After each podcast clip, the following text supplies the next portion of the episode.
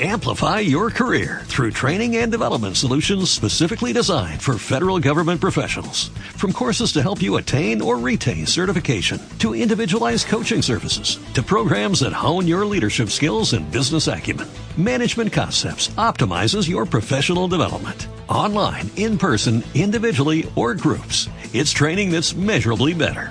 Learn more at managementconcepts.com. That's managementconcepts.com. Lectura del Santo Evangelio según San Mateo.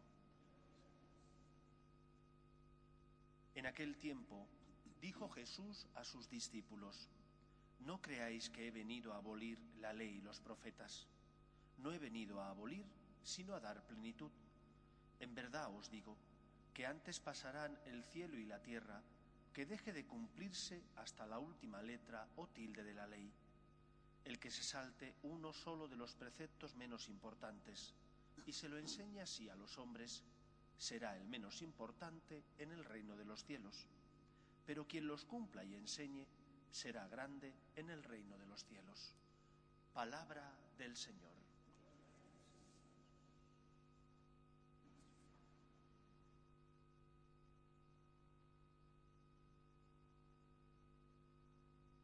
Este Evangelio del Señor, esta palabra que acabamos de escuchar, como siempre, tenemos que intentar aplicarla a nuestra situación al tiempo presente. Porque también hoy, me imagino que cuando el Señor lo decía entonces, es porque también entonces hay un debate sobre el sentido profundo de la moral católica. Somos hijos de una ley de libertad. San Pablo lo dice claramente. Pero no para poder hacer lo que nos dé la gana, también lo dice San Pablo.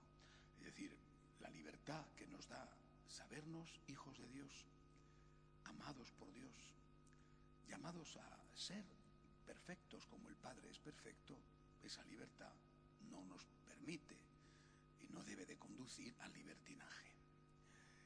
Y eso es lo que quiere decir el Señor con el Evangelio de hoy. Libertad sí, libertinaje no. Dios te ama, pero no puedes abusar. Dios es misericordia, pero eso no significa que puedas hacer lo que te dé la gana. Y esto, que me parece que es el sentido común, y sin embargo se cumple aquello de que el sentido común es el menos común de los sentidos. Y te encuentras con gente que, en nombre de la misericordia de Dios, lo justifica todo, en nombre de la libertad, cae en el libertinaje y, al final, lo que predican, y no sé si también lo que practican, es: haz lo que quieras, que como Dios te quiere mucho, aquí no pasa nada. Este mensaje es un mensaje que seguramente debe de ser grato a los oídos de los adolescentes.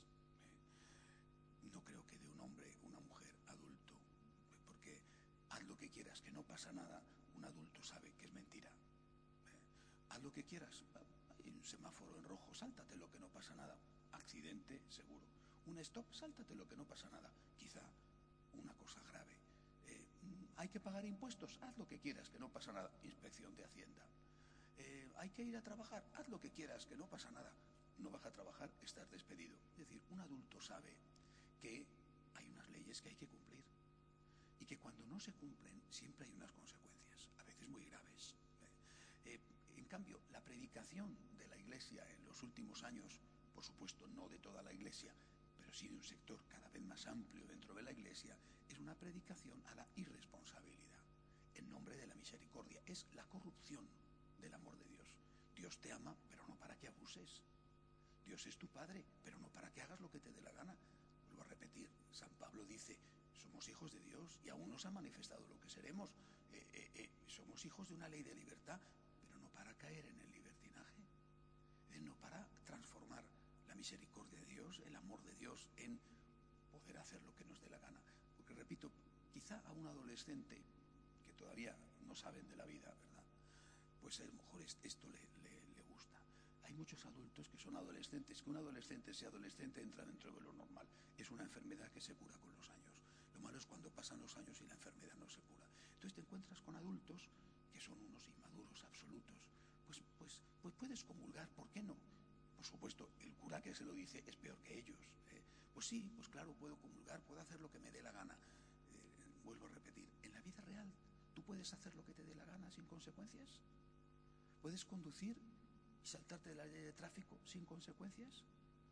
¿Puedes moverte en tu familia, en tu trabajo, en la sociedad, haciendo lo que quieres sin consecuencias?